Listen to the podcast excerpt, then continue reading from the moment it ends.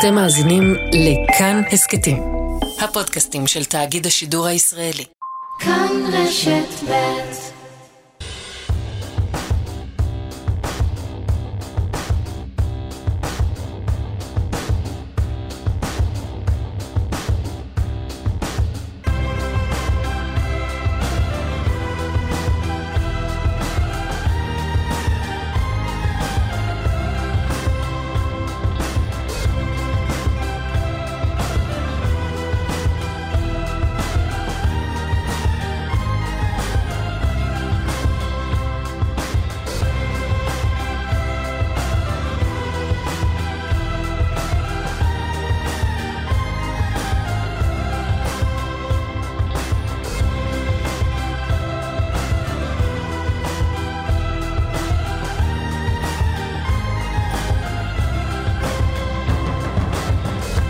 אהלן, שלום, בוקר מה טוב. המצב?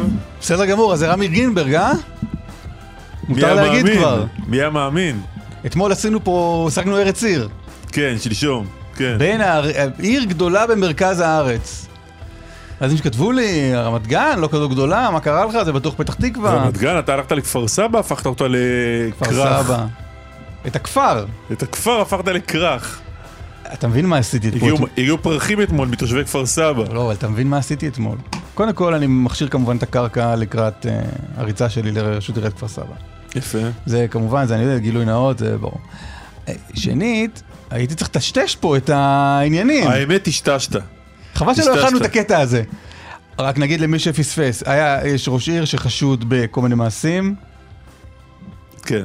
משה שטיינמץ יהיה פה כדי להס- להסביר בדיוק במה איזה הוא חשוד. מעשים. אה, אבל דברים של ראשי ערים, אתם יודעים. מלחמה ביריבים, תוך עשיית לכאורה מעשים לא טובים. אה, עכשיו, אנחנו ידענו שזה ראש עיריית פתח תקווה, אבל היינו צריכים להסוות את זה. שמרנו את זה לעצמנו. ואז אתה שאלת אותי איזה ערים גדולות יש במרכז. אז אני זרקתי את כל הערים הגדולות שבמרכז, ואף ערים לא גדולות שיש לא במרכז. אז כן. ואז הגענו למקומות כמו, לא יודע אפילו אם הם קיימים, כפר סבא. כפר סבא. מישהו היה אי פעם בכפר סבא? ראש העיר שהיה לפניך, אני מניח. סתם, אני מכיר אה, פלפליה מאוד טובה בכפר סבא, אם מישהו רוצה אחר כך. אליאני היה בכפר סבא. אה, כן, תשמע, שני, שני דיווחים אה, שראיתי אתמול במהדורות, לא בלתי קשורים, חשבתי שתגיד. לא בלתי קשורים אולי. אחד, מיכאל שמש שלנו דיווח שנפתלי בנט עד לפני דקה ורבע אה, ראש ממשלה, ועוד ראש ממשלה שהסביר כמה הכל מתנהל פה סוף סוף כמו שצריך, החרים את ישיבת הממשלה. כי אה, הוא אומר שמלשכת, אה, הוא חושב, חושש, חושד, שמלשכת אה, לפיד מתדרכים נגדו.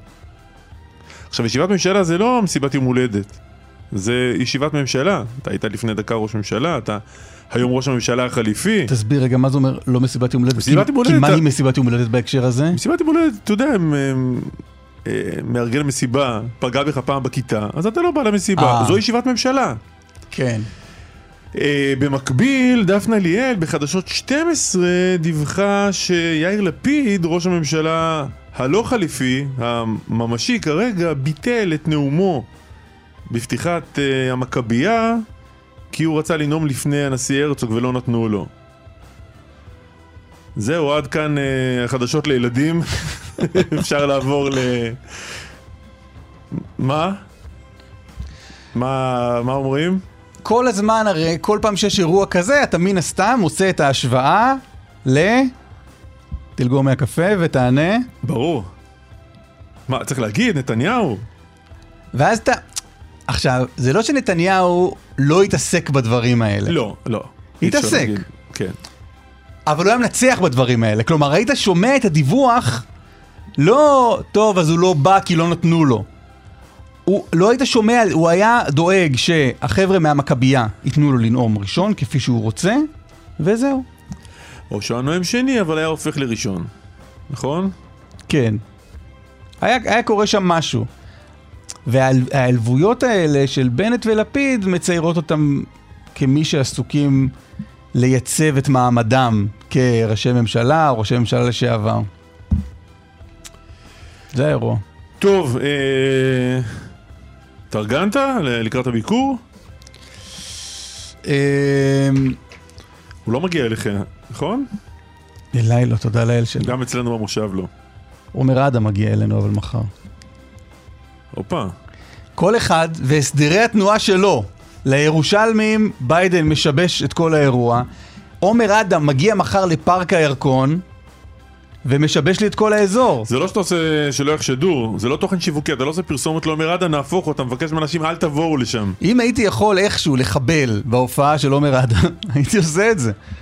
שכונה שקטה, סימפטית, מין כפר, הכפר סבא של תל אביב. מה כפר סבא? הלכת לגור מתחת לבמה של פארק הירקון, ויש לך טענות. זה היה קורונה, אז אף אחד לא בא, לא ידעתי שיש אירועים כאלה ב...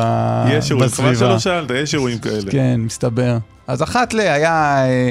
אה, עדן חסון נתן הופעה גדולה, עכשיו אה, עומר אדם נותן הופעה גדולה, נועה קירל בטח תיתן, ואז זה קצת משבש את התנועה באזור. מזלי, אני לא יוצא מהבית אף פעם, אז זה לא כזה נורא. אני אמליץ לך לחפש לך תעסוקות אחרות מחר בערב. בסדר? כן. אתה תיתן גם אפשרויות למה לעשות? אני נתתי לך אפשרות אחת. אתה רוצה לספר על זה? לא חייבים, לא חייבים. כי כבר עירבת את כל לא, לא הקהל. הקדוש שלנו, אז לא אולי חייבים, תגיד. לא חייבים. אז אני אספר. זה לא. מבט לא. תביא. לא, לא חייבים. יש משהו, אירוע של קלמן. טוב, אה, קצת פוליטיקה. ניצן הורוביץ. רגע, אז גם נדבר על ביידן. כן. מואב ורדי יעשה סדר בעניין הזה שנקרא ביקור ביידן. קצת אה, יירט את הספינים. תמיד אומרים ביקור חשוב, ביקור חשוב. בואו נגיד את האמת, מה חשוב ומה לא. הפקקים חשובים. חשובים. השאר פחות, אבל ננתח אותם. מה קורה במרץ אה, ביום שאחרי ניצן הורוביץ? כולם אה, שוחרים לפתחה של אה, זהבה גלאון. נדבר עם חברת מרץ, מיכל רוזין. ממש עוד חברת רגע. הכנסת אה, תהיה איתנו. אה, משפט, אה, אנשים שוכחים שזה משפט נתניהו, נכון? כל פעם זה כאילו משפט מומו פילבר, משפט הדס קליין, משפט ניר חפץ. לא, בסוף הנאשם הוא בנימין נתניהו. כן. העדות היא של הדס קליין, מי שהייתה העוזרת של ארנון מילצ'ן. חקירה נגדית מאוד מאוד סוערת אתמול. שני פרשנים משפטיים יהיו איתנו, סוערים. שהיו שם באולם, יהיו כאן כדי אה, לעדכן מה קרה. אה, ועוד כל מיני. אתה מקבל, אתה אמרת לי כבר שלא, אז תעשה כאילו שכן. כן. אתה מקבל את המסרונים האלה של הקנאביס רפואי? בלי הפסקה. סתם, לא. אה, לא חושב... סיפרת לי את זה, לא? סיפרת לי על זה. מה קרה? לא, מעבר לזכוכית, יודעים, יודעים מה קורה. מלא, הנה, גם לא, אבל אני אגיד לו, עכשיו התחילו לשלוח גם לי. אנשים נשארו מהתוכנית הקודמת כדי לספר פה מעבר לזכוכית שזה... לא, סיפרת לי על זה הבוקר, לא לא ידעתי על זה. כל הזמן אתה מקבל הודעות, אה, קנאביס רפואי בזה, אספקה כזאת, חמישה אחוז כאן, משלוחים בכל הארץ, ובכלל אם אתה בטלגרם, אז יכול להיות שאין משלוחים בכל הארץ, יכול להיות שאצלנו במושב זה לא מגיע, ובגלל זה לא יכול. להיות שהם יודעים. הטלגרם. כל שזה רגע, מעליב. כל עכשיו- רגע נפתחת קבוצה חדשה. שמספרת לך על אה, איפה אתה יכול להתארגן על אה, קנאביס מסוג זה או אחר. אני חסמתי את רוב הקבוצות ובמקום אה, קופצות עוד פעם, בוא נראה אם משהו נשאר. טוב, אני אמצא את זה עוד מעט כדי שת, שתבין במה מדובר. אז עכשיו המשטרה תפסה מכשירים שבאמצעותם שלחו הודעות תפוצה המוניות, גם לילדים. אה, שמו על זה יד, ואנחנו נדבר עם אה, מי שאחראית על החקירה הזאת. זה השלב שאנחנו אומרים ועוד כל מיני דברים. נכון. תימור טל וארתם נוואבי, עורכים הדס סיוון ונדב רוזנצוויג. רוזנצוויג. צבייג. צבייג. על ההפקה, ליטל אטיאס טכנאית השידור. אה, ומיכל רוזין, חברת הכנסת מיכל רוזין ממרצ, איתנו, שלום, בוקר טוב. בוקר אור לכם. מה שלומך? אה, בסדר, לפני הפקקים. לפני הפקקים. אה, למרות שאין יום לך... חשוב, למרות שקצת ככה בפתיחה שלכם אה, היה שמץ של זלזול. יום מאוד משמעותי. בבקשה. גם משמעותי. מה ייכנס לספרי ההיסטוריה מהיום הזה, בעוד 13 עשר שנים? כשנדבר כאן ונזכיר אחורה את הביקור של ביידן, מה נזכור ממנו? אני חושבת שאנחנו נזכור, קודם כל צריך להבין שאנחנו באירוע, באירוע של הש, השתנות. העולם משתנה. לא רק המלחמה אוקראינה-רוסיה משנה את העולם, בטח ברמה הביטחונית ובהיקפים שאנחנו באמת שנסתכל אחורה ונגיד וואו, שם זה התחיל. אבל גם... התקופה היא תקופה חשובה, זה נכון, אבל אה, בוא- בואי כן, נגיד, אה, גם- כשאנחנו גם נדפדף את- אחורה ונגיד אה, גם- ביקור כן. ביידן בי"ד בתמוז, מה ייזכר מהאירוע? ייזכר שארצות הברית נשארת במזרח התיכון, אכפת לה מהמזרח התיכון, זה לא מובן מאליו כמו שכולם חושבים. אחרי אירוע אפ... אפגניסטן, אנחנו חשבנו שבאמת ההתעניינות שלהם, העניין שלהם במזרח התיכון ירד משמעותית מאוד. העובדה שכן, אה, הם אה, מתעניינים פה באזור, העובדה שסעודיה והיחסים שלנו עם סעודיה, הנורמליזציה, היא במרכז התמונה של אה, נשיא הברית, זה דבר כל כך מהותי, גם מדיני וגם ביטחוני. באמת בדברים שאנחנו בעתיד נבין עד כמה הם משמעותיים. אולי בעתיד שלנו. נבין. נרד מביידן למרץ? אולי נעלה אפילו, אולי נעלה. נראה לי זה קשור. בואי נדבר על הדברים החשובים באמת. בוא נעשה את ההקשר.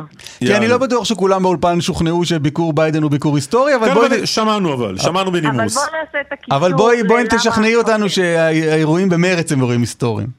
בדיוק. א', אה, אה, כל אירוע פוליטי הוא אירוע חשוב שנכנס לספרי ההיסטוריה. אה, מה שחשוב הוא, בסופו של דבר, שמרץ, בגלל, כמו שאמרתי, הנושאים המדיניים, הביטחוניים, תפיסת העולם של מרץ לאורך עשרות שנים, אוקיי? היא חשובה בכנסת, היא חשובה בממשלה. ולכן כל שינוי שלא יהיה, קודם כל מרץ היא קריטית להוויה הישראלית, לחברה הישראלית ולמרקם של, של איך נראה הפרלמנט הישראלי וגם הממשלה, ההנהגה הבאה שלנו. ולכן גם בתחום הזה זה חשוב מי יעמוד בראש מרץ, מי יוביל את מרץ, איזה קו מרץ תיקח.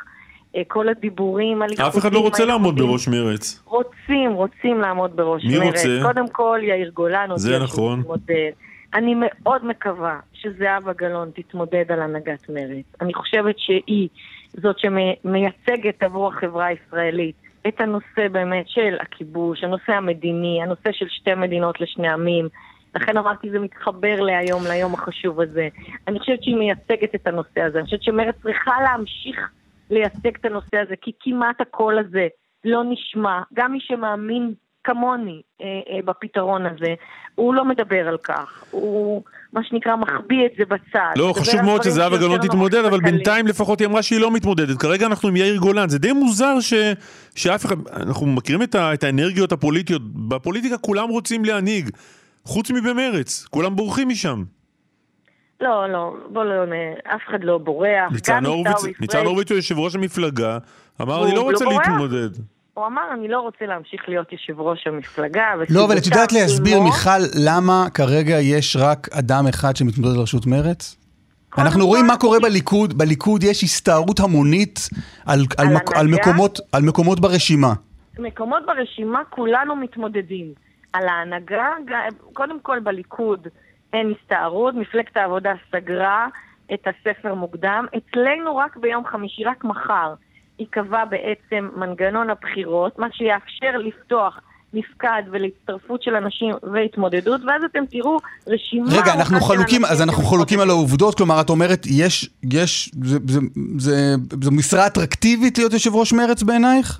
בהחלט, אני חושבת בהחלט שיש מי שרוצה להנהיג את המפלגה. קודם כל, זה שיאיר גולן רוצה להנהיג את המפלגה, אני מעריכה את זה, הוא חבר. ומה שנקרא הצטרף לדרך ומאמין בדרך מרץ. ואני חושבת שיהיו עוד שירצו להתמודד, ובוודאי לרשימה יש חברי כנסת מכהנים, חברי כנסת אה, לעתיד, אה, שרוצים אה, להתמודד. זה אני רוצה, אני רוצה, אני רוצה, אני רוצה להציע...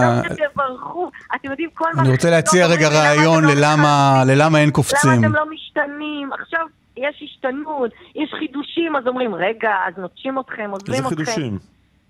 אז הנה, ניצן הורוביץ הודיע שהוא לא מתמודד אה, לראשות המפלגה. אז כבר, קודם כל יהיה חידוש, קודם כל יהיה חידוש ברשות, נכון? יהיה מישהו אחר. וגם ברשימה אני מניחה שיש כאלה, הנה עיסאווי החליט לא להתמודד, אולי הוא כן יתמודד בסוף, תלוי מי יהיה היו"ר. אני לא יודעת. אני רוצה רגע להציע, אבל למה, למה, למה לדעתי האירוע הזה לא, לא אטרקטיבי של להיות יושב ראש מרץ? כי אתם כל הזמן הורגים את המנהיג שלכם. אתם, הקהל, המחנה, אף פעם לא מרוצים. אה, א', זה נכון. אתה צודק. עכשיו אה, למי לא- מתגעגעים? מתגעגעים לזהבה גלאון, שהיא תבוא תציל את מרץ, בעוד שאך לפני כמה זמן היא, היא הורדה מרשות מרץ, היא הפסידה לתמר זנדברג, רק כדי שהיא תפסיד לניצן הורוביץ. שיפסיד ועכשיו יחכו לזהבה גלאון. טוב, אז קודם כל, אה, חייבים להגיד שאני תמיד תמכתי בזהבה גלאון, ולכן לא שיניתי את עמדתי, לא אה, הייתי נגדה, ועכשיו אני בעדה, הייתי נגד, אה, בעדה תמיד, ולכן אני אשמח מאוד שהיא תחזור להנהיג את המפלגה. היא גם לא הפסידה, היא פרשה מהמרוץ, כפי שאתם זוכרים, מול תמר זנדברג. אני רוצה להגיד כזה דבר, אתה צודק, אתה צודק שמה שנקרא הקולות, אה, כל מערכת בחירות, איך שמתחילה מערכת בחירות, בעיקר הפרשנים, ובעיקר כן כלי התקשורת משמאל, לא מימין, מיד מתחילים, מרצ צריכה לרוץ או לא? מרצ צריכה ללכת הביתה, מרצ צריכה לוותר על המרוץ, מרצ לא מעניינת, מרצ לא אטרקטיבית, אה, מרצ לא משתנה, המפלגות אחרות שיש יושב ראש 20 שנה זה בסדר, זה שאין פריימריז זה בסדר, זה שאותו יושב ראש מחליט מי יהיה הרשימה זה בסדר, אבל מרצ היא לא? משתנה.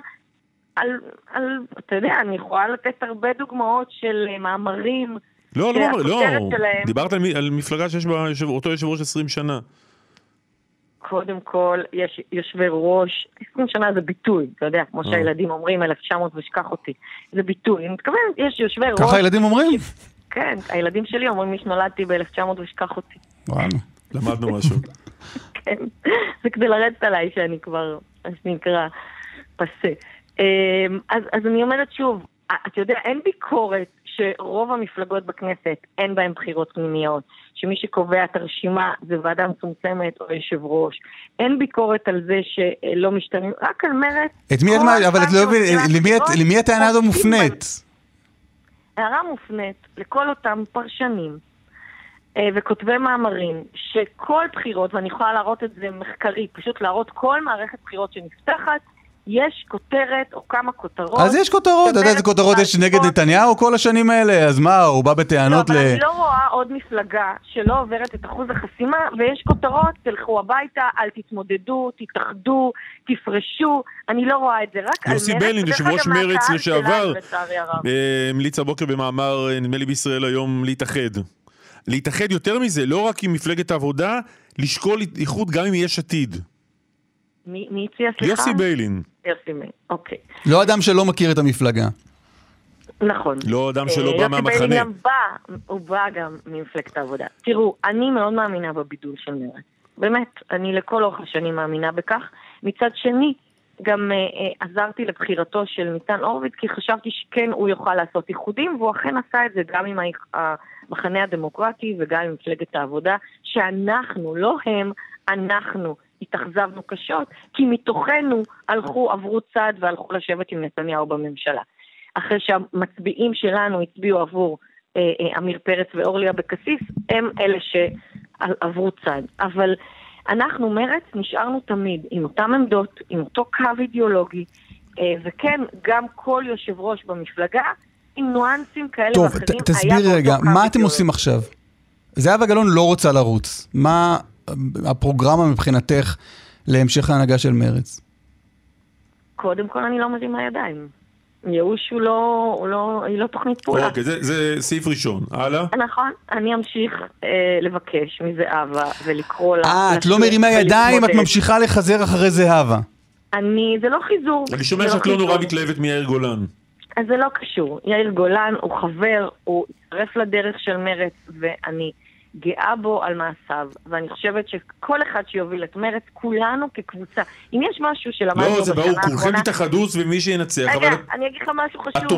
את תומכת ביאיר גולן לראשות כעסו? המפלגה? למה כעס? קודם כל, הרגע אמרתי שאני קוראת לזהבה גלאון. אז ברור שאני הייתי רוצה שזהבה גלאון תחזור. ולא יאיר אם גולן, יאיר אוקיי. גולן יתמודד, וזהבה גלאון לא תבוא, וכול, אז כולנו נתאחד סביבו, וכולנו, מה שנקרא... אבל את לא בעניין שלו, את רוצה שזהבה... אני- אם אם זהבה גלאון תגיד לא בסופו של דבר, כלומר, כמו שהיא אומרת עכשיו, אז אתה שואל אותי שאלה היפותטית, מכיוון שאני לא יודעת מי מתמודד חוץ מיאיר גולן. אתה אמרת את זה בעצמך. אמר כאן עיסאווי לפני- פריג' לפני שבוע על יאיר גולן שאין לו את ה-DNA של מרצ. את מבינה למה הוא התכוון? מסכימה? אני מבינה, כן. יש, אנחנו ראינו תעזרי לנו. להבין, תעזרי לנו להבין, מה את מבינה? אני ראיתי בשנה האחרונה, אפרופו אה, חברת הכנסת ג'ידא רינאוי זועבי, שמי שלא גדל בתוך המפלגה, מי שלא אה, מכיר את הניואנסים של הבוחרים שלנו, של תפיסת העולם שלנו, פעמים רבות הוא מתקשה. אה, כן, רגע, זה קריטריון להנהגת מרץ? לגדול לא, במפלגה? לא, ת- בוא, תבין טיפה יותר לעומק, בסדר? סליחה. זה קשה, זה לא כן. השטחי של מי שגדל במפלגה. כן. במובן, מה שעיסאווי, אני מנסה להסביר לך את מה שעיסאווי אמר. במובן הזה... שתי הערות מתנסות תוך חצי דקה, מיכל, לא יפה. אוקיי. סליחה, אני מתנצלת. בוא לא, תחשוב יותר עמוק. אני אסביר לך. בסדר, אוקיי, אין בעיה. אני מקשיב, אני אקח דף ועט ואני אקשיב. תמשיכי מיכל, תמשיכי. אני מתנצלת. אה, אתה מכיר אותי, זה לא דרכי. אה, אולי זה מה שחסר לי קצת בפוליטיקה.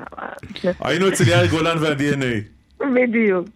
אה, אה, תראה, יש, אה, כשאתה חלק מהמפלגה, חורש את השטח שלה, שומע את האנשים שלה, נמצא במאבקים בשטח, בסדר? בין אם זה בשייח' ג'ראח, או בבלפור, או ברבין, אתה נאבק על הנושאים, בין אם זה על, על מבקשי מקלט ופליטים, בין אם זה על נשים שנרצחות, או בין אם זה אה, אה, על פלסטינים שנלקחו לה, להם אדמות. כשאתה חורש את השטח, לזה התכוונתי בשנים, זה לא השנים להיות במפלגה. ויאיר זה גולן לא השנים נמצא להיות בשטח? חלק ממחנה השמאל. אני חושבת שהוא צריך לחדד. חלק מהעמדות שהן שלנו, לזה הייתה הכוונה. תני עמדה אחת של- עמדה אחת שלו שלדעתך זקוקה. לחידוד. טוב, יש ניואנסים בתוך המפלגה, זה לא קשור לחידוד. ניואנס אחד. יש ניואנסים שונים, למ... למשל נושא החרדים. בעיניי החרדים הם יכולים להיות שותפים מלאים לממשלה עם מרצ. אני חשבתי שהם יכולים להיכנס לממשלה גם בשנה האחרונה. בנושאים החברתיים, ויאיר גולן מה? ויאיר גולן מה? רגע. נשאר בחרדים. ויאיר גולן מה? אני חושבת שהוא לא חושב ככה. הוא נוקט יותר בעמדת, אה, נגיד, שינוי של פעם. עכשיו בסדר, פעם שינוי היו חלק ממרצ. אולי בעוכריו זה שהוא היה בצבא כל השנים. אמ, לא, אני לא רוצה לפסול אדם כי הוא היה בצבא. אבל לא יכול להיות שחלק ממצביעי אה, מרץ יפריע להם, או תפריע להם העובדה שהאיש היה סגן הרמטכ"ל? בוא בעניין בוא הזה- נקרא להם מצביעי מרץ הערבים? בעניין הזה המינוס והפלוס מתאזנים. אני חושבת שיש אנשים שזה יפריע להם מאוד, ויש אנשים שההפך, שאומרים לי, או, טוב. מילה- אחרונה לסיום, מיכל רוזין, מילה. אחרונה לסיום שאולי היינו צריכים לפתוח איתה. למה ניצן הורוביץ עוזב? אתם צריכים לראיין אותו, לשאול אותו. אני מניח ששוחחתם. נכון, קיבלתי ממנו טלפון לפני שהוא פרש, והוא הודיע לי שהוא החליט לא לרוץ אז לרשות. למה, למה, מה מה הוא מסביר בעצם? אני חושבת מלכה את עצמו על המינוי הלא מוצלח של אה, ג'ידא רינאוי זועבי? לא, אני לא חושבת. בעניין הזה אני ממש לא חושבת שצריך אה, אה, להפנות אצבע מאשימה. לא, לא אצבע מאשימה, מה מה הוא אומר? למה למה הוא עוזב? או מה את מבינה? איך את מבינה את עזיבתו? קודם כל האמירות, על זה דיברנו רבות, אז אני יודעת מה עמדתו. האמירות האלה, שקודם כל היא לא הפילה את הממשלה, היא לא הייתה מפילה את הממשלה. לא, לא, עזבי, עזבי את כל הדבר הזה. הצליח- למה ניצן הורוביץ פורש מהנהגת מרץ? אתם תצטרכו לראיין אותו ולשאול אותו. אבל את יודעת את התשובה. אני מתארת לעצמי שכמו שאמרתם בפתיח, כן, קשה מאוד לנהל מערכות שוב ושוב מערכות בחירות, כאשר מרץ נחבטת מכל הכיוונים, וצריכה לעבור את אחוז החסימה, ולוחצים עליה להתאחד עם זה ולהתאחד עם ההוא, וזה אירוע לא קל, אחרי שנה שאתה שר, והמאבק בקורונה, ובאמת כל ההתפתחויות הפוליטיות, אה, אני מאמינה שהוא הגיע למסקנה שהוא אה, לא רוצה להמשיך טוב. אה, במאבק הזה היומיומי. חברת הכנסת מיכל רוזין, מרץ, תודה רבה. תודה רבה, בוקר טוב. להתראות. מואב ארדי, ראש תחום החוץ. בוקר שלום טוב. חברים. מה בוקר העניינים? טוב כאן, בוקר טוב אסף. בסדר גמור, מה שלומכם? אה, בסדר, מתכוננים לביקור המאוד חשוב והיסטורי. כן, היה פה איזה ויכוחון קטן עם חברת הכנסת מיכל רוזין, האם אה, אנחנו נזכור את אה, 13 ביולי 2022, י"ד בתמוז, אה, התשפ"ב, כיום היסטורי. אני חושב ש... אני חושב שיש סיכוי שנזכור אותו, אבל ממש לא בגלל הסיבות שכרגע אה, מנסים לומר לנו שבגללם נזכור אותו. אה, אני חושב שיש הבדל בין מה שנראה בזמן הביקור אה, וכל מיני אה, הצהרות ומסמכים וביטויים קונקרטיים, אה, שזה לדעתי יישטף בזרם מהר מאוד ולא יותיר חותם, כי אין לזה הרבה משמעות, לבין אולי משהו שיישאר פה מבחינת uh, עצם ההגעה של נשיא אמריקני לאזור, אגב, יותר מאשר לישראל, בעיתוי הזה. לגבי מה, ש, מה שצפוי לקרות, נשיאים אה, אמריקאים, נשיאים אמריקאים הגיעו לאזור הזה, לא בעיתוי הזה, הם הגיעו בעיתויים אחרים, אבל זה לא פעם ראשונה שמגיע לפה נשיא אמריקאי. לא, אבל בעיתוי הזה, בעיתוי זה הפעם הראשונה זה בהיסטוריה. שאי זה פעם. ביידן עושה מה שאף אחד לא עשה. מישהו אי פעם הגיע מגיע לכאן בעיתוי הזה, ב-14 ביולי נכון. 2022? לא, לא, לא. זה הראשון. משהו של ביידן של ביידן. קח את זה מפה. להפריע לכם, לי להפריע לכם בשיחה המרתקת של שניכם. כן. התכוונתי בעיתוי לא, עזוב, מואב, הזמנו אותך על הקו, אתה... נכון. עזוב, תתערב. כמה שאתה רוצה. בקיצור ולעניין, תכף אני אסביר את זה. אני רוצה להגיד ככה, תראה, אתמול דובר על אותה הצהרת ירושלים, שהיא כולת הכותרת של הביקור מבחינת אה, כן. הצד הישראלי שלו. אה, ובעצם כשאתה רואה מה מופיע בהצהרת ירושלים שהולכים לחתום עליה ביידן וראש הממשלה לפיד, אה, איך נגיד, במקרה הטוב אין שם שום חדש, במקרה הפחות טוב זה אפילו מעגן דברים שאני לא יודע אם ישראל כל כך שמחה להם. אז מה מופיע שם? שארצות הברית מחויבת לביטחונה של ישראל, שארצות ארצות הברית וישראל מתחויבות לא לאפשר לאיראן להחזיק נשק גרעיני. זה המנטרה שחוזרים אליה נשיאים אמריקנים, והיא דווקא בעייתית לישראל, מכיוון שפה בדיוק המחלוקת, ישראל רוצה שלאיראן לא תהיה יכולת לייצר נשק גרעיני. האמריקנים כל היום אומרים לנו, מה אתם דואגים? אנחנו ביום פקודה נדע להשמיד את התוכנית. וישראל אומרת, לא, צריך עכשיו, לפני שהם גומרים להשמיד. זאת אומרת, אה, אה, זה כמעט נראה שהלשכות של אה, לפיד וה, וה, והבית הלבן ניסו לתת איזשהו תוכן בצד הישראלי של הביקור הזה, אמרו, טוב, בואו נמצא איזה סעיפים שאפשר להסכים עליהם, ונוציא אותם כאיזה מין אה, אה, הצהרה משותפת, שבעצם אין שם שום דבר שמשנה משהו ביום שלמחרת. עכשיו סעודיה, הרי אנחנו באופן טבעי ולגיטימי נושאים עינינו לצעדי הנורמליזציה שאמורים לבוא מסעודיה בעקבות הביקור הזה. והאמת היא שהדברים שעליהם מדובר, אם לא תהיה הפתעה גדולה, הם, אה, הם אני לא רוצה להגיד זוטות, אבל הם לא נורמליזציה. זאת אומרת, זה שהסעודים יסכימו עכשיו שנוכל אה, לנסוע להודו בפחות אה, שעתיים, ונוכל לעבור מעל סעודיה, זה, זה טוב, נראה לי. ההישג הכי גדול של הביקור הזה, אם אתה שואל לא מעט מהישראלים. משפחת ליבסקינד, כן. שלאמס. אה, זה- זה- לא, זה אבל רגע, אבל סליחה שנייה, רגע, רגע, רגע. לא- אתם מזלזלים ב- בטיסה מעל סעודיה ובקיצור הטיסה בשעתיים. אני, עם כל הדיפלומטיה, נהפוך הוא, אמרתי זה ההישג הכי גדול. כל התחום, לא, מואב, אני שומע קצת מזלזל. עם כל הדיפלומטיה מזלזל. וכל הזה, בסוף, בסוף, אתה יודע, הנה, אני לא יודע, אני לא יודע כמה פעמים משהו מהעולמות האלה, הדיפלומטיים המדיניים, בסוף הוביל למשהו קונקרטי במציאות שאני יכול אשכרה למדוד אותו. חד וחלק אתה צודק. אני רק אומר שבמנעד, בספקטרום, שבין מדינה שלא נותנת לך כלום ולא מכירה בך ואתה לא יכול לטוס אליה בשום דבר, לבין, תראה מה קורה עם איחוד האמירויות, כן? לא מדבר על יחסי ידידות כמו ארצות הברית, איחוד האמירויות, שזה נותן לך רווחים עצומים בכלכלה, בתיירות, בלגיטימציה בינלאומית בעולם הערבי.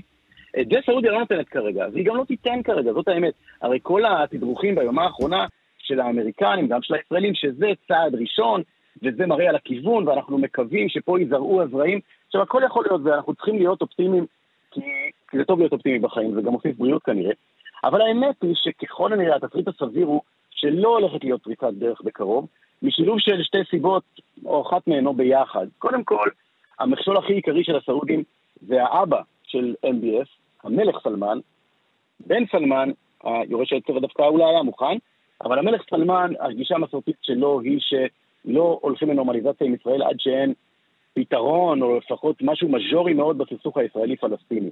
והוא לא זז מזה כרגע, והוא עדיין בחיים, ועל פיו יישק דבר. והדבר השני אולי, יותר ציני, אבל יותר משמעותי, זה שמוחמד בן סלמן יורש העצר בעצמו, שאולי היה רוצה לתת לנו נורמליזציה, אומר לעצמו כנראה, תראו, למה אני צריך לתת את הסוכריה הענקית הזאת באמת לג'ו ביידן ויאיר לפיד? ג'ו ביידן הפנה לי עורף.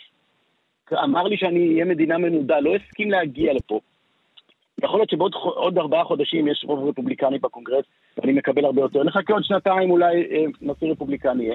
ולמה אני צריך לתת את זה ליאיר לפיד, שהוא ראש ממשלת בעבר, שיכול להיות שבעוד ארבעה אוקיי, חודשים... אז מואב, לסיום. תן איזה מילה על, על ביידן, חושב- באיזה, אז- באיזה, אז- באיזה אז- מצב האיש מגיע לפה, מצב אה, פוליטי. כן, אני אגיד שני דברים. קודם כל, ביידן במצב נורא, באמת במצב נורא. אה, 64 אחוזים מהבוחרים הדמוקרטיים, הדמוקרטיים, אומרים בסקר של ניו טיימס, שהם היו רוצים שמישהו אחר ירוץ במקומו בבחירות 2024, זה כמעט חסר תקדים. למה זה? והוא מרגיש שזה טוב. אני חושב ש... תראה, זה, זה כנראה שילוב שבין הגיל שלו והדימוי של מישהו שהוא כבר לא בפוקוס. הגיל שלו זה היה נתון מההתחלה, הוא לא עשה שום דבר לא בסדר. נכון, אבל יש. הבדל בין, יש בין, בין הבדל בין כשאומרים לך על מישהו שתשמע, הוא נורא מבוגר, לבין שאתה רואה את הביטוי של זה בשטח של הזקנה, של החוסר פוקוס, הוא מתבלבל במילים, הוא לא זוכר, הוא מועד, הוא מפנה ראש ולוחץ יד למישהו שאין שם אף אחד.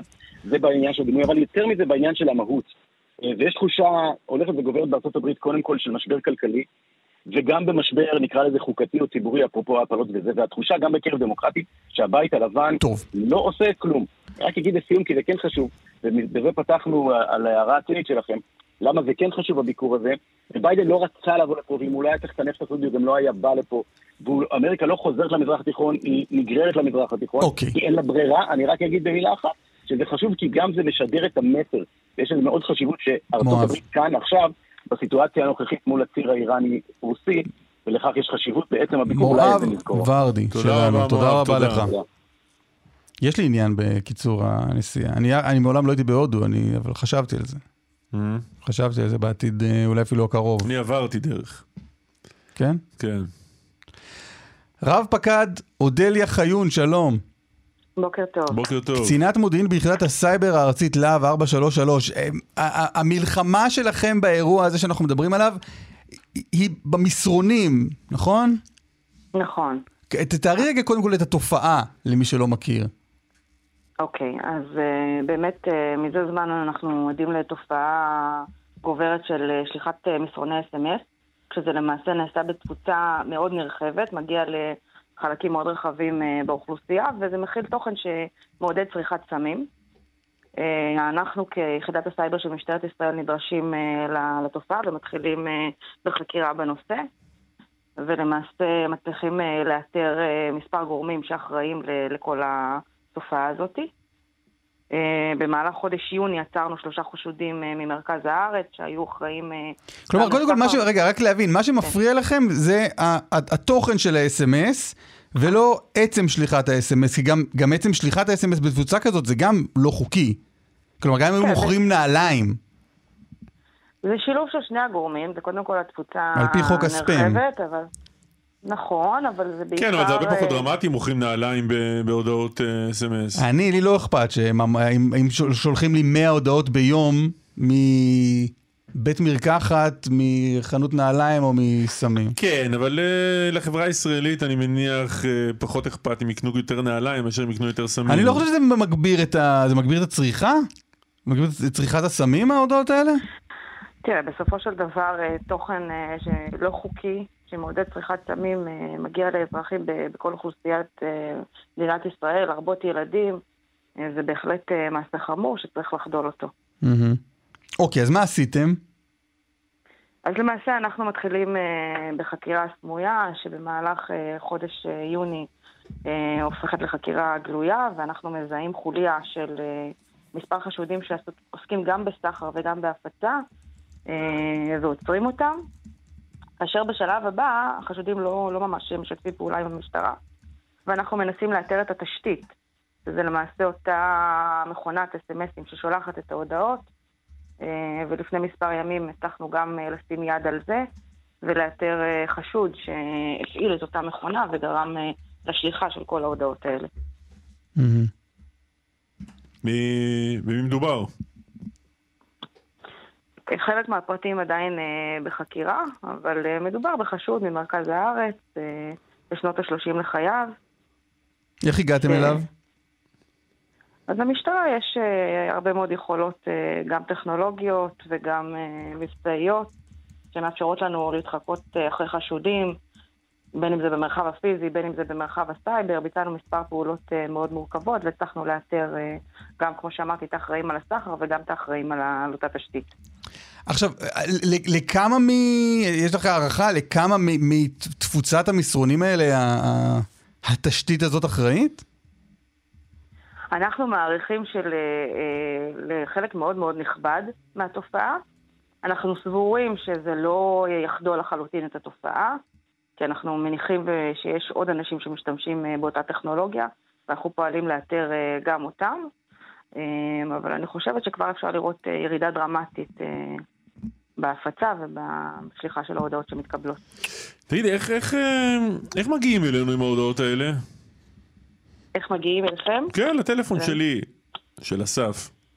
אז תראה, היום אה, יש הרבה רשימות אה, ומאגרי מידע לפרוצים שמסתובבים אה, בין אם זה ברשת הגלויה ובין אם זה בדארקנט.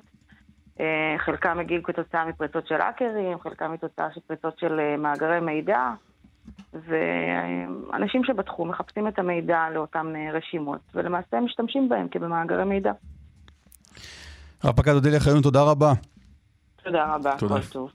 עורך זמן אמת ארנון גל, שלום, בוקר טוב. אהלן, בוקר טוב. אנחנו חוזרים לבית לחם, ל... 20 שנה בדיוק אחורה, 2002, אנחנו, עברו 20 שנה, אבל הערב בעצם אנחנו נראה תיעוד שלא ראו מעולם, ונשמע גם כמה סיפורים שמעולם לא סיפרו, על אירוע אחד המרכזיים והרגישים בזמן מבצע חומת מגן. אנחנו מדברים בעצם על כנסיית המולד, המקום הכי קדוש כנראה אה, לעולם הנוצרי, ודווקא במקום הזה בוחרים, או לא דווקא, תכף נסביר אולי גם למה, אבל במקום הקדוש הזה בוחרים מעל 200 פלסטינים, בתוכם כמה עשרות אה, מחבלים חמושים מהרשימה הכי בכירה של מבוקשים שישראל מבקשת, וחלקם עוברי אורח שחיפשו אה, מחסה, הם בוחרים בעצם להשתלט על הכנסייה הזאת, להיכנס אליה ולהתבצר בתוכה, ומנגד צה"ל בעצם משימתו היא להוציא אותה משם, להניח את ידו על אותם מבוקשים באמת בכירים ומסוכנים, אבל עם אה, משימה אחת מרכזית, לא לפגוע במקום הקדוש כל כך הזה לנצרות. אה, עכשיו, בעצם אנחנו נקבל הערב התוצאה למשהו שבדרך כלל אנחנו לא כל כך רואים. אה, צה"ל מאוד מורגל במשימות כאלה ואחרות, חילוץ מהערובה וכולי, אבל אם יש משהו שבדרך כלל לא נחשף פה למצלמות, זה איך מתנהל משא ומתן, כזה שבו בעצם אי אפשר לפרוץ ולראות ולהשתלט בכוח, אלא צריך בעצם להשתמש בראש ובלחץ פסיכולוגי בלתי נגמר כדי לגרום לאנשים למה אי אפשר האלה- לפרוץ? אה, כי כל פגיעה בכנסייה הזאת, וזה ברור, אה, למשל, אנחנו מקבלים מספרים האמריקאים, איך אומרת קונדוליסטה, אה, מספר היום דני אילון, שהיה יועץ של ראש הממשלה אריאל שרון, היא אומרת לו, אתם לא רוצים עוד צלוב על הידיים שלכם. במקום שבו ישו נולד, אי אפשר להשמיד את הכנסייה, אי אפשר לפגוע בה, אומר אי את אפשר זה? לראות בתוכה. מה זה? דני אילון, שהיה היועץ של ראש הממשלה שרון. זה המסר שלמשל שהוא מקבל מקונדוליסה רייס, אז היועצת לביטחון לאומי האמריקאי. עכשיו, אני... לא, ומה שאתה אומר, התיעוד, אה, התיעוד הוא באמת מאוד מעניין, כי המצלמות שם ממש מלוות את החיילים, גם כשלמשל אחד מהם אומר לשני, יאללה, בוא פשוט ניכנס פנימה. כן, צה"ל בוחר באותה תקופה, מתוך הבנה של הרגישות של הנושא הזה, אנחנו מדברים על תקופה שבה המחשבה והמודעות לתיעוד מבצעי היא כזאת כבר שמפותחת, צה"ל בעצם בוצע, בוחר לשלוח אה, מצלמות שילוו את כל התהליך הזה, את צוות המשא ומתן, את החיילים שמסביב, והמצלמות האלה בעצם מצלמות כמעט כל אירוע ואירוע בתוך אוקיי. המשא ומתן. אז בוא תשמיע לנו משהו מתוך הסרט שנראה הערב. אז בואו נשמע קצת את הבדלי הגרסאות. הנה משפט קצר שאומר לנו ליאור לוטן, מי שעומד בראש צוות המשא ומתן, לעומת מה שחושב רוני נומה, מי שעומד אז כמג"ד 202 בצד המבצעי. כן, עוד רגע נשמע את זה. בוא, בוא ת- תסביר רגע לפני שנשמע את, את הבדלי הגישות. אז אני אומר, בעצם יש פה לחץ אה, מתמשך. מצד אחד, הכוחות המסורתיים יותר של צה"ל... הנה, הנה, הנה הקטע, הנה הקטע, בוא נשמע ביחד. הבנתי שזה משהו אחר לגמרי. זה לא מעצר, זה לא ליל מעצרים, זה אירוע הרבה יותר כבד, הרבה יותר מורכב. כנסיית המולד, המקום השני בקדושתו לעולם הנוצרי, אי אפשר לפתור את זה צבאית. אף אחד לא יסתער, לא יכבוש, לא יהרוס קיר אחד. עכשיו נשאלת השאלה האם אנחנו מתבוננים בהם ומנהלים איתם משא ומתן, או שאנחנו יורים באחד מהם. ורוני נומה, אני מבין, רוצה לירות באחד מהם. כן, יש שם לחץ מאוד גדול, כמו שאמרתי, ואתם תראו אותו מאוד בסרט של אה, רוני זינגר ורותם גרוס הערב, בין הכוחות המבצעיים של צה"ל, שאומרים, יאללה, אנחנו רוצים בכל הגזרות האחרות, במהלך מבצע חומת מגן, מתמקדים, עושים מעצרים, הורגים מבוקשים, ואנחנו פה יושבים, המשא ומתן הזה נמשך כמעט 40 יום, יושבים פה ומדברים ומחפשים דרכים לתקשר איתם, מחפשים דרכים ללחוץ עליהם, יאללה, מה עושים? ומצד שני, גם בצד המדיני וגם בצד של צוות המשא ומתן, שבדרך כלל לא נחשף, והערב ייחשף ב... באמת בפירוט ובהרבה רגעים שלא ראינו, אומרים חייבים לפתור את הדבר הזה יפה. בדרך של הפעלת לחצים. ארנון גל, אה, זמן אמת הערב ב- בכאן 11, תודה רבה. תודה. תודה. יש תגובה, יש הרבה תגובות מעניינות בטוויטר, אני אתן אחת שהיא אה, אה, תובנה אה, יפה סך הכל. אה, הופמן כותב, אה, יש לי תחושה עמומה שהספאם האנונימי מהמפלגות יותר מטריד את אזרחי ישראל מהספאם שמציע לכם לקנות מוצרי עישון בלתי חוקיים. חייבים לבחור זה או זה? אבל מה, לא, הנה, מה ההבדל בין זה לזה? ההבדל הוא שהפוליטיקאים החריגו את עצמם מחוק הספאם. כלומר, ל... ל, ל לא יודע, למשה כחלון מותר לשלוח לך הודעות שמציעות לך את מפלגות. כן, כן, לא מפסיק, לא מפסיק. טוב, עדות הדס קליין, אמ, יום מספר 2 בחקירה הנגדית. שני פרשנים לענייני משפט עכשיו איתנו. תמר אלמוג, כאן חדשות, שלום. שלום, בוקר טוב חברים. אבישי גרינצייג, כאן גלובס, שלום אבישי. בוקר טוב. בוקר טוב. תמר, מה מבחינתך היה, נגיד, שני הרגעים המכוננים של יום האתמול? כי היו באמת הרבה. כן, אז טוב, אני קודם כל אה, אה, עקבתי בעיקר מרחוק, אה, ומה שנראה לי שבעצם קורה שם זה ההתמקדות, הבחירה של הסנגור, של עורך דין עמית חדד, להתמקד ביחסים, לפתוח ביחסים החבריים בין שרה לבין אמנדה מילצ'ן, כלומר לאו דווקא ללכת על ארנון מילצ'ן עצמו ונתניהו בתור התחלה, לא להתמקד בזה בתור התחלה, וזו בחירה מעניינת כי יש בה התכתבות עם העובדה שחלק מהחקירה הראשית של הדס קליין נגע לשרה נתניהו, ובעצם למה עושה את זה ההגנה להערכתי? במטרה להוכיח שאם כבר אמרתם שרה נתניהו לא נאשמת, אז בואו נראה שאפילו איתה היחסים היו יחסים חבריים. עכשיו, יש בבחירה הזאת גם משהו... כי אם אנחנו מבססים פה יחסי חברות, שכולנו חבורה אחת גדולה ושמחה, אז אה, כפי שאמר נתניהו אין ספור פעמים, מותר לקבל מתנות מחברים, ולכן כל הדברים שהיו שם הם חוקיים ולגיטימיים. כן, עכשיו הוא מראה גם אה, הודעות והודעות שקליין שולחת. עכשיו לקליין יש טיעון מול זה, היא אומרת, תראו, ככה דיברנו איתם, ככה אמרנו, בלב מלא אהבה ובשמחה ובאושר והכול. ככה דיברנו. היו שתי הודעות uh, במיוחד שמדבר עליהן עמית חדד, הודעה אחת אחרי הניצחון של נתניהו ב-2015, הדס קליין שולחת הודעה מלאת uh, חיבה ואהדה ושמחה על הניצחון של נתניהו, והודעה שנייה אחרי או לפני, סביב הנאום בקונגרס. היא אומרת, uh, המרחק הגיאוגרפי גדול, אבל uh, הקרבה בלב uh, מורגשת, משהו כזה. נכון, עכשיו הרעיון הוא מבחינת חדד להראות, הנה יחסי חברות, והנה שרה האמינה שאת חברה שלה. עכשיו אפשר להיכנס ולנתח את זה, אני מניחה שאין לנו הרבה זמן לעשות את זה. האם על סמך הודעות כאלה אתה באמת יכול להניח שמישהו חבר או לא חבר שלך, אבל נשים את זה בצד. הנקודה השנייה היא בעצם, היא, היקף המתנות, תחילת בניית טיעון היקף המתנות, לוחצן האינטרסים לכאורה של הדס אה, קליין. כי מה בעצם אומר עורך דין חדד? הוא אומר, תראו, קודם כל, הנה גם אה, אה, אמנדה מילצ'ן קיבלה תכשיט אה, משרה נתניהו, והנה פאקר שולח מייל לקליין ואומר, התרגשתי מההודעות, מהמתנות שנתנה לי שרה נתניהו. פאקר באמת, אומרת קליין כל הזמן, הוא מעריץ את נתניהו וזה ניכר גם מהמייל הזה. למה אני אומרת לוחצן האינטרסים של הדס קליין? כי אומר, מנסה לטעון עורך דין חדד מול קליין, שאגב, לא בדיוק אה, אה, נשברת מהדברים, אה, שאומרת ככה על...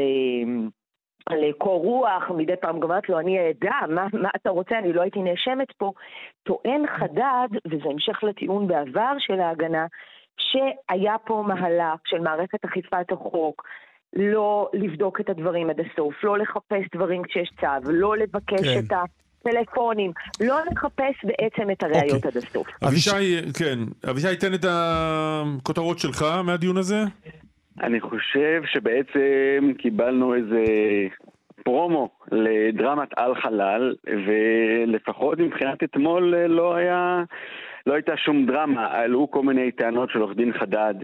אה, טענות אולי אפילו אפשר לומר קשות, משמעותיות, אבל כראיות לא, לא ראינו שום ראייה שהפריחה את כתב האישום. במובן מסוים... למה? אה... יש, כאן, יש כאן שני עניינים, ת, ת, תתווכח איתם. אה... הנה, מה? אני מתווכח. תגיד לי, מה אני מתווכח? כן? אולי תסכים. מה אתה רוצה להתווכח איתך? רגע, אולי, לא, ת, אולי תסכים. קודם לא כל, לא הנה מתנות לא הדדיות. המתנות הדדיות. גם אה, אמנדה מילצ'ן קיבלה משרה נתניהו, לא תגיד, לא תגיד את המחזיק מפתחות הזה והמתנה מהפיראט האדום כפי שניתן קודם, אלא תכשיט. אז יש פה שני דברים, יש פה את העניין הזה של התכשיט לאמנדה מילצ'ן, ויש את העניין הנוסף של מתנות אה, שניתנו לפאקר. אה, זה מתבסס על איזשהו מייל שפאקר אה, שלח להדס קליין, שהעבירה אותו ל... אה, לשר נתניהו, שם לא מתואר בכלל מה שווי המתנות, מהן היו המתנות, אה, זה שניתנה פעם אחת מתנה גם מכיוון של שר נתניהו לפאקר, זה לא אומר שזה יחסים הדדיים משמעותיים שמדובר פה על אה, מאות אלפי שקלים. גם לגבי המתנה ששרה נתנה לאמנדה מילצ'ן, אה, אני לא אומר שאין לזה שום משמעות, אבל עדיין זו מת- מתנה אחת מול אה, רצף אה, אוקיי, של כמה ולגבי היחסים של החבריים, של שמפניות, ו- של דרישות. לגבי היחסים החבריים, אז זהו, זה, זה צריך לומר שכתב האישום מקבל את הטענה הזאת שמילצ'ן ונתניהו היו חברים והמתנות ניתנו על רקע חברי. זאת אומרת, חלק מאוד משמעותי מהחקירה אתמול היה כדי להראות שלפחות מבחינת נתניהו, לא משנה מה מילצ'ן והדס קליין חשבו אה, בינם לבין עצמם, שהם אה, בזו לעניין הזה של הדרישות של המתנות. הוא מצידו ראה בהם חברים. כן, נתניהו ושרה בעצם ראו, חשבו שהם חברים שלהם ושבאמת אוהבים אותם ורוצים לתת להם מתנות. אבל צריך לומר שזה בדיוק מה שכתב האישום טוען. לכן בעצם מנדלבליט לא קיבל את, את הטענה של הפרקליטות שצריך להעמיד את נתניהו לדין על שוחד, אלא על הפרת אמונים. זאת אומרת שגם מחברים אסור לקבל מתנות באופן הזה, בכמויות האלה, בדרישות האלה. אה, לכן צריך לומר שהקו של החקירה אתמול אה, ביסס למה אין פה שוחד, אבל כתב האישום לא מייחס שוחד. עכשיו, אני, אני, כן. אני רוצה לומר משהו בדיוק, צריך להביא שגם אם נתנה שרה נתניהו מתנות, ההבדל בין מילצ'ן לבין נתניהו הוא הבדל אדיר מבחינת המשפט. נתניהו עובד ציבור, נתניהו נבחר ציבור. יש הבדל בין לתת מתנה... לא, אבל רגע, אבל אם הם, אם הם חברים, אם הם חברים, נותנים אחד לשני מתנות, ברור שיש הבדלים. האחד או השניים הם מיליארדרים, ונתניהו הוא אה, ראש ממשלה שמקבל שכר כעובד ציבור. אבל הטיעון בכתב האישום שהחברות גם, אם, הזאת... גם כשאני וקלמן מחליפים מתנות, אז... לו ב- יצויר. אז ברור. אה, אתה לא רוצה, אתה לא רוצה לספר? בא לספר. אז ברור שאני כאל הון. מעניק לו את כל מה שיש לי לתת, שזה מלא, והוא נותן לי מחזיק מפתחות אה, בדמותו, כי זה מה שיש לו. השאלה האם, אה, יפה, אבל על זה אין מחלוקת. השאלה האם אתה נותן לו את זה כאל הון, בגלל שקלמן עושה, אה, אה, הוא נמצא בתפקיד של נבחר ציבור. זאת השאלה. לא, אבל אם עמית זה- חדד מצליח לבסס את זה, ואומר אבישי זה גם מופיע בכתב האישום, שהם חברים, בוודאי מופיע, גם היא אמרה את זה גם בראשית. אז מה, לא- אז למה- אז למה זו בעיה? הטענה כי היא. בעצם, כי ה... אני אגיד רק... כן. נאמר את זה ככה, המחוקק, או בעצם אה, מתקין התקנה, לא רצה שיהיה קשר כזה של אה, נבחר ציבור, של ראש ממשלה, של שר בממשלה, עם אנשים פרטיים שבעצם, שראשי ממשלה ושרים אה, יהיו חייבים לכל מיני אנשים, ושכל מיני אלי הון יהיו, אה, מה נאמר, יהיו מקורבים שלהם, והאנשים האלה יהיו תלויים בהם. לכן בעצם נקבע העניין הזה, בעצם נקבע חוק המתנות, נקבעו כללי אשר שמסדירים את העניין הזה של קבלת מתנות, אה, ולכן זו בעצם הבעיה, כמובן שאם רוצים אפשר לשנות את החוק ואפשר לשנות את, ה, את הכללים, אבל אה, אלו הכללים הנהוגים. וגם אומרת מה באה התביעה ואומרת. התביעה אומרת, תראו, כתוצאה מזה מילצ'ין הרוויח נגישות שלא הייתה לאף אחד. אני מזכירה לכם את הסיפור מהיום האחרון של החקירה הראשית.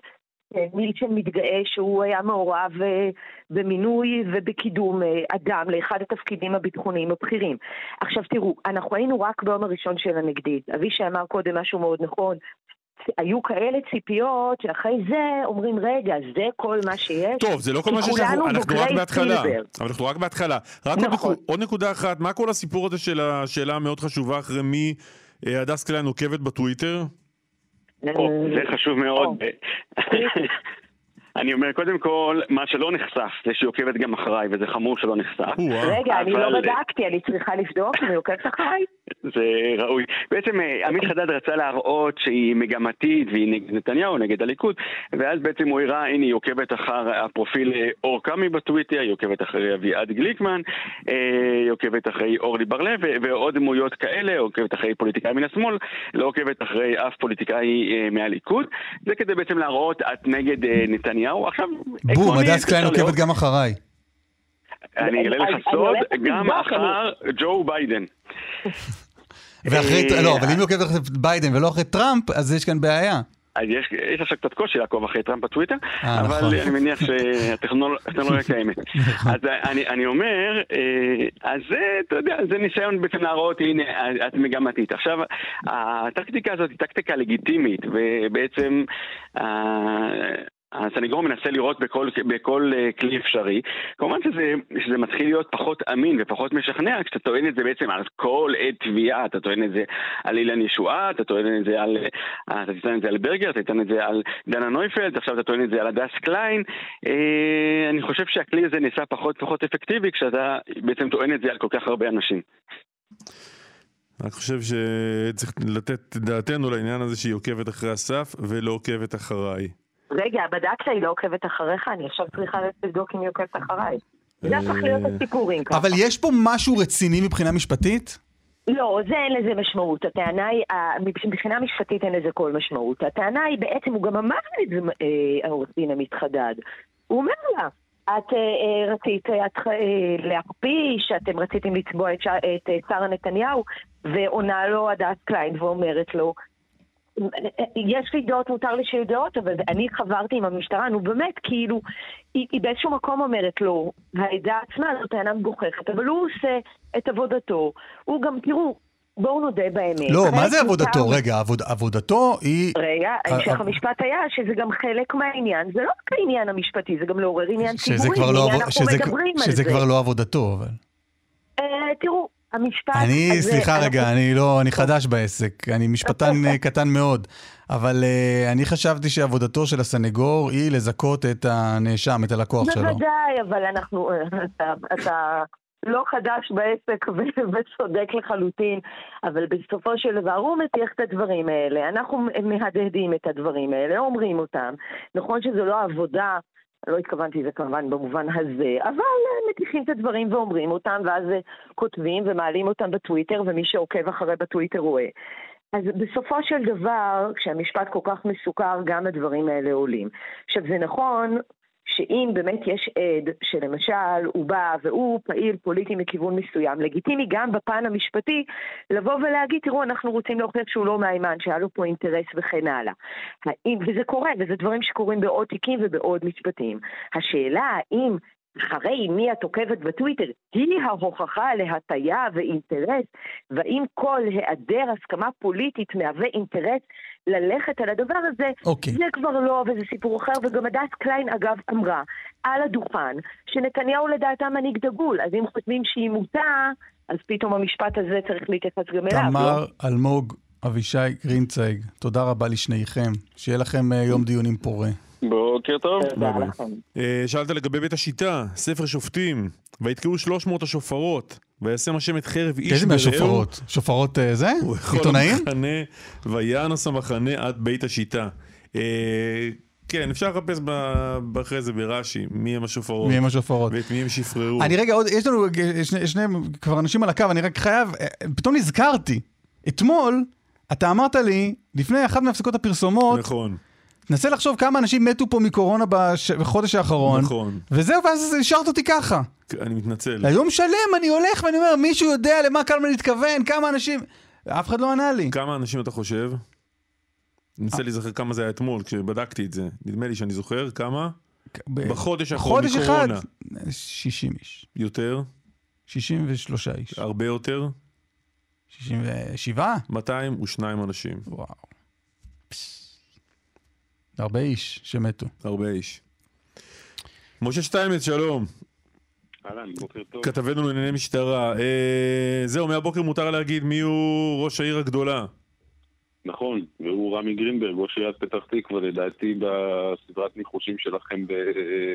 לפני 48 שעות, פגעתם בול, אבל לא יכולתי להגיד. כן. יפה. במה הוא, אז רגע, הוא, הוא, הוא במעצר? לא, לא, הוא אה, ביום אה, שני נחקר במשך משהו כמו 14 שעות, מהבוקר עד אה, בערך 9 בערב, אה, ובתום החקירה הוא שוחרר תוך הרחקה ליומיים ממשרדיו אה, בעיריית פתח תקווה, בעצם הוא עוכב לחקירה, הוא לא נעצר. ברשימת החשדות בפרשה הזו, אנחנו לא יודעים מה בדיוק אה, מיוחס ספציפית לו ומה לשלושת מקורביו, שעוכבו גם כן, מרמה, הפרת אמונים, מתן שוחד, סחיטה באיומים ועוד, ונזכיר שוב את החשדות.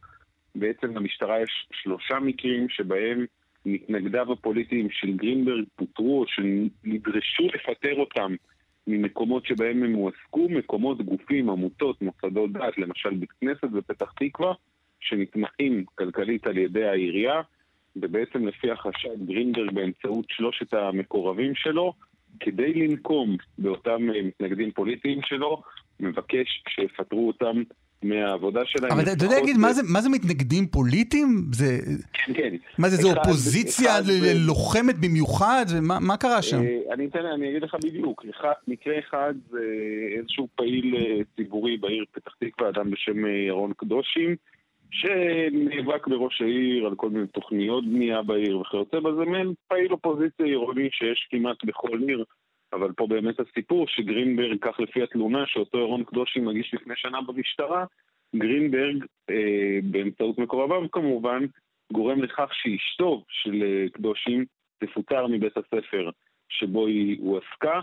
במקרה אחר אנחנו מדברים על אה, אשתו של דמות פוליטית אה, ממש, במו- שהייתה במועצת העיר ונחשבת, אה, הייתה בעבר אה, בעירייה בעצם ונחשבת אה, ליריבה של גרינברג, ושם לפי החשד גרינברג מנסה לדאוג שיפטרו את אשתו של אותה.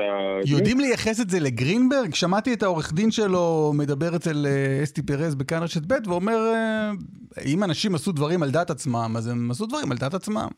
שאלה מצוינת שלי אין תשובה עליה, שאלה אם אה, לחוקרי היחידה הארצית לחקירות הונאה יש תשובה עליה, אין לי תשובה. רמי גרינברג מפרסם פוסט בפייסבוק בבוקר, אה, חוץ מכל מיני דברים אחרים שהוא מספר בהם מה הוא עושה. קלמן, שתדע לך, משה לא יודע, אבל קלמן כל בוקר... קם ועושה רפרש על ה... זה, ואז, של- ואז מקריא לי. מקריא לי בבוקר, והבוקר החלטת גם לשתף את המאזינים. במסגרת המחויבות שלי אליכם ולאור השמועות, חשוב לי לשתף אתכם בפרטים שניתן. ביום שני בבוקר התבקשתי להגיע באופן עצמאי לחקירה. כאזרח שמאמין במערכת אכיפת החוק ומכבד אותה מאוד, הגעתי והשבתי לכל השאלות, אין לי מה להסתיר. אני משוכנע שבסוף הבדיקה הדברים יתבהרו, בדיקה הוא קורא לזה. לצערי, בשליחות הציבורית יש הרבה אינטריג, אינטריגות, שנאה ללא סיבה, ורצון של מתחרים רק להכשיר, שזה לא יפה. נכון? כן. מה, רצון רק מה? רצון של מתחרים רק להכשיל. להכשיל. להכשיל. האופוזיציה רוצה להכשיל את ה- זה, זה את מכוער. השלטון. זה מכוער. זה לא יפה. אה, טוב, משה תודה רבה. לך. תודה. הפרופסור בועז גנור הוא ראש המכון למדיניות אה, נגד טרור באוניברסיטת רייכמן. שלום, בוקר טוב. שלום לכם. ארה"ב מודיעה אתמול על חיסולו של אחד הבכירים בדאעש, הבכיר ביותר בדאעש בסוריה, מאיר אל-עקל. מי האיש? טוב, אה, צריך באמת אה, להתייחס אליו כאל אחד הבכירים. האיש הוא, אה, הם מכנים אותו כמי שנמצא בחמישייה הפותחת של, אה, של דאעש. למעשה, אה, האמיר או מפקד המחוז של סוריה, צריך להבין שאחרי שדאעש חטף אה, מכות קשות מאוד מבחינה צבאית, הוא איבד את השליטה על רוב המרחב הסורי-עיראקי, ונשאר לו איזשהו אה, אה, אזור מסוים שחלק מהפעילים מתמקדים שם, זה אזור צפון מערב סוריה, בקשר עם מיליציות טורקיות שנמצאות שם, או מורדים פרו-טורקיים למעשה, ואותו אה, מאהר אל-עקל הוא האמיר של האזור הספציפי הזה. אה, בהחלט בכיר, אבל אה, יש אה, שחשבו מתוך ההודעה שמדובר למעשה במנהיג של דאעש, ממש לא. אתה אומר, החמישייה הפותחת, כי מה? כי אין שם איזה דמות, יש שם איזה דמות מאוד מאוד דומיננטית וחשובה לצורכי חיסול כדי להילחם בדאעש? השאלה היית היא... מוריד, היא- היית מוריד מישהו אחר? אני, תראה, האמריקאים, למעשה, המדיניות שהתחילה אצל אובמה עברה לטראמפ, והיום ביידן ממשיך בדיוק באותו כיוון, זה שהם לא רוצים מה שהם מכנים boots on the ground. הם לא רוצים לשלוח כוחות צבאיים משמעותיים, ולכן מי שהכריע את דאעש אה, ב-2017-2018 לא היו האמריקאים עם כל הכבוד, אלא דווקא ציר הרשע, אה, איראן וחיזבאללה ובתמיכה מסיבית אה, רוסית וכן הלאה. אבל אמריקאים הם מראה עולם, הם מומחים בסיכולים ממוקדים. ואת זה הם עושים טוב מאוד, ואת זה הם באמת ממשיכים לכוון מול דאעש באופן, הייתי אומר, סיסטמטי.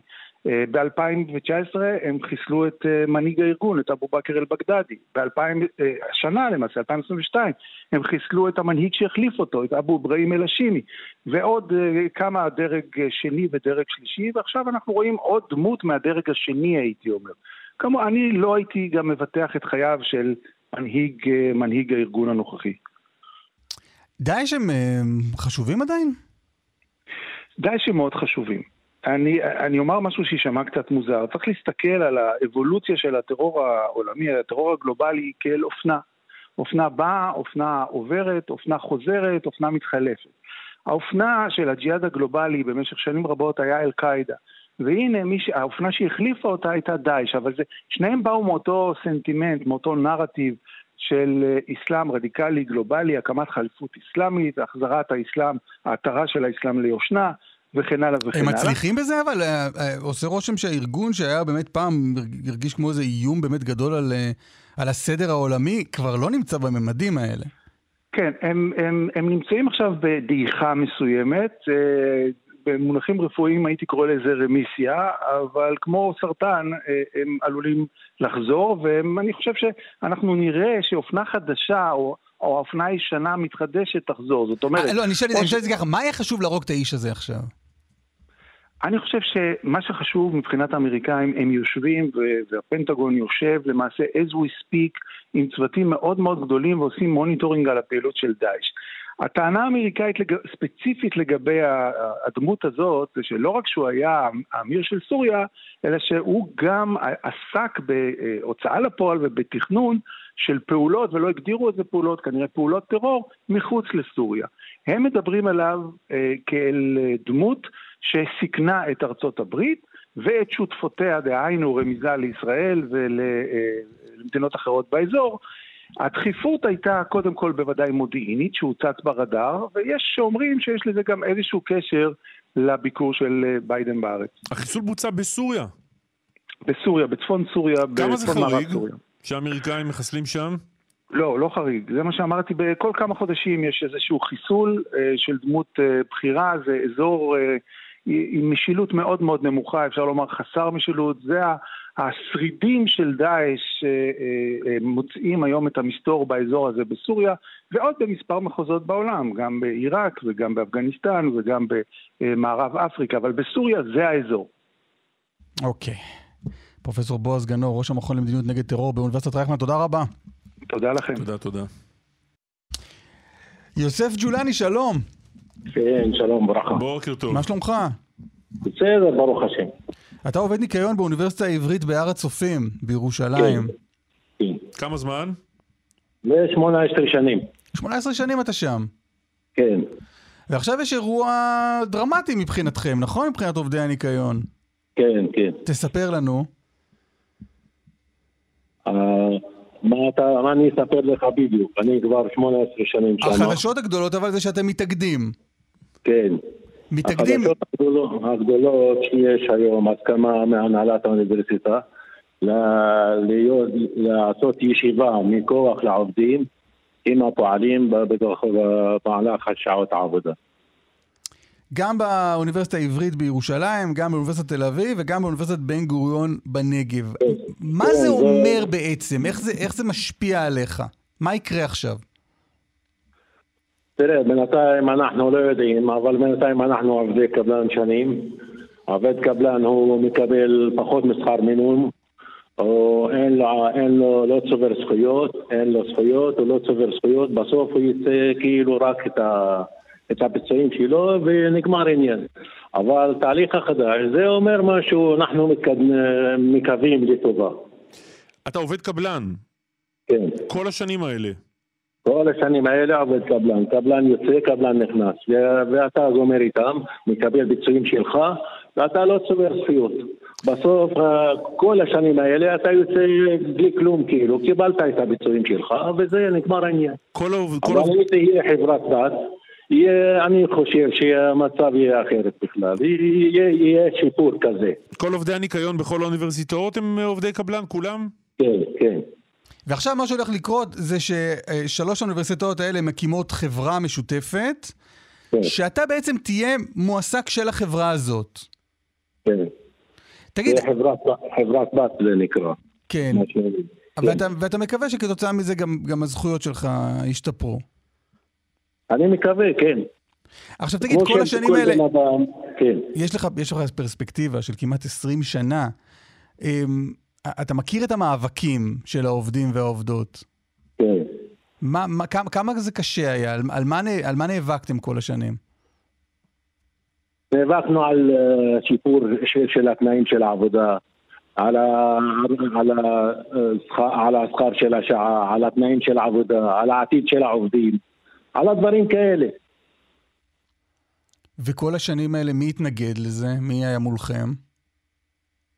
אה, הנהלת האוניברסיטאות, ועכשיו אה, נגיד יש התקדמות כזאת ואנחנו מודיעים על זה להם. מה קרה עכשיו? מה, הם נכנעו פשוט? ש, שיש אה, הסכם חדש שתיכנס חברת בת, קודם כל בתל אביב, אחר כך בהר הצופים, בירושלים וגם בעין יפה. יוסף ג'ולני, אה, כל זה התאגדות אה, דרך כוח לעובדים, עובד ניקיון בעברית בהר הצופים. תודה לך, בהצלחה. גם לך, תודה. תודה. גילי כהן, שלום. שלום חברים, מה העניינים? מתרגשים, מתרגשים, סופרים את הדקות. אנחנו מתרגשים, אבל את אה, ממש. אני לא מתרגש. לא מתרגש. לא מתרגש, אני רק תוהה אם אני... אסף, אתה מוזמן לבוא איתי לנמל התעופה בן גוריון שאינני רחוקה ממנו ולהתחיל להתרגש. שם מתרגשים? אה, שם זה המקום. שמתרגשים בו? כן, כן, ההתרגשות כולה תגיע עם Force One, תנחת בנמל התעופה בן גוריון, תצא אל אוויר הקודש אה, של ארץ ישראל. אה, עם אה, ביידן, אבל צחוק בצד רגע. אנחנו נזכור מהביקור הזה כנראה לא מילים ולא מעשים, למרות שיש תוכניות, אה, גם של הצד האמריקני וגם של הצד הישראלי, גם לעגן את שיתוף הפעולה בין המדינות באותה הצהרת ירושלים, וגם לנקוט במעשים per se בנוגע לסעודיה. אגב, ההכרזה על זה צפויה בכלל בג'דה, לא כאן. אנחנו נזכור בסוף תמונה, ואני אעשה איתכם איזשהו מסע קטן לעבר. אני חושבת שאם אנחנו אה, מדברים על ביקור אובמה בישראל, אנחנו מיד זוכרים את תמונת הז'קטים. את אובמה ונתניהו מורידים את הז'קט, עלק בנונשלנט בנמל התעופה בן גוריון בגלל החום והולכים יחדיו אה, אל השקיעה או אל עבר השטיח האדום.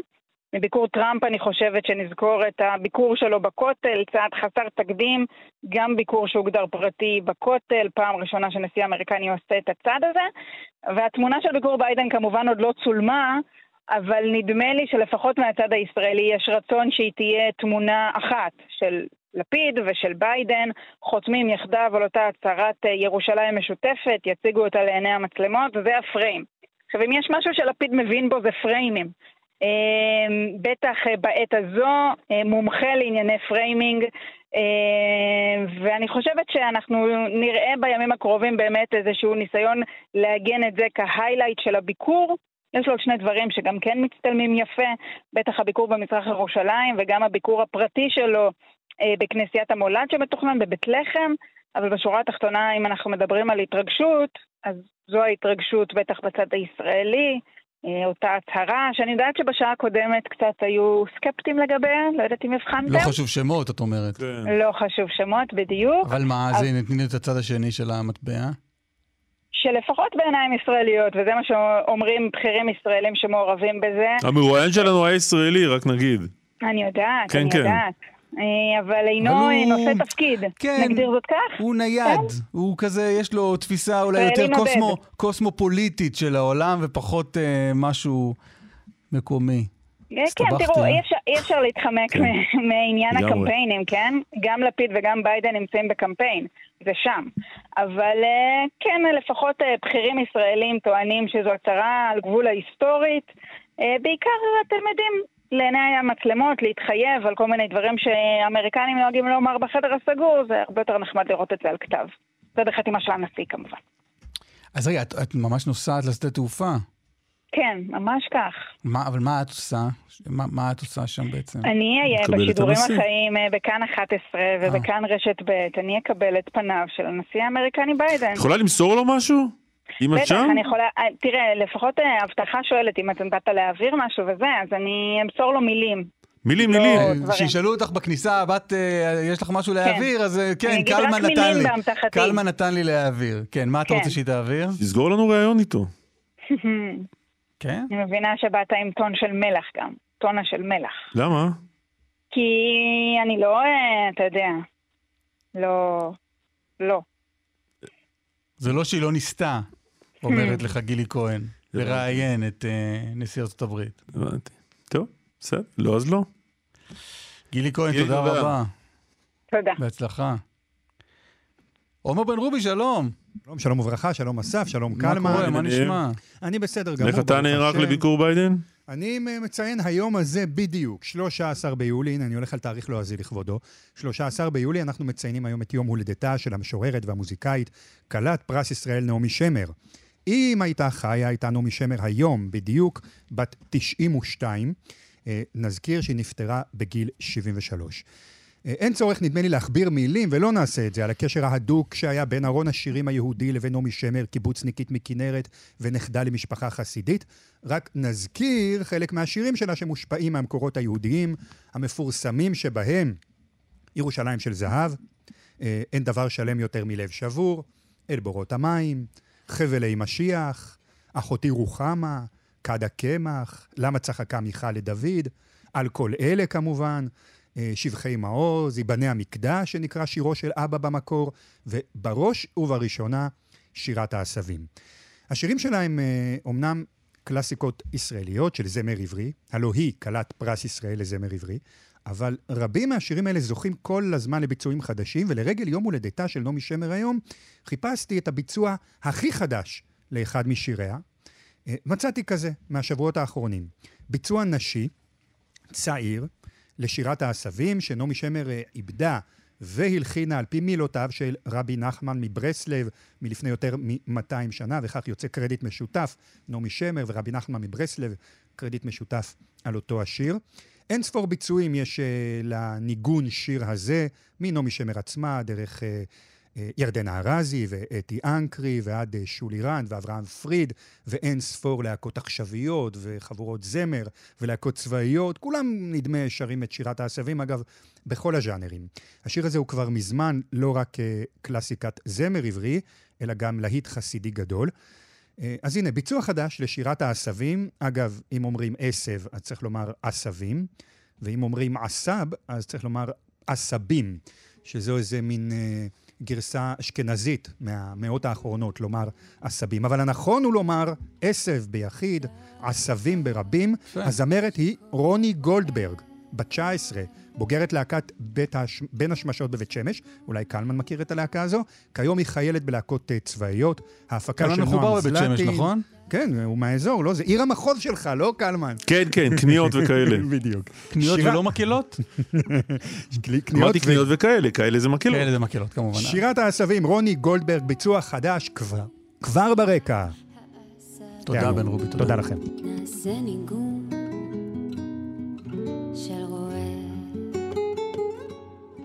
נעשה ניגון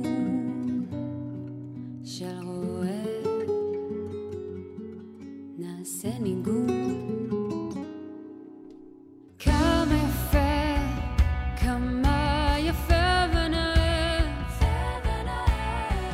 כששומעים השירה שלהם טוב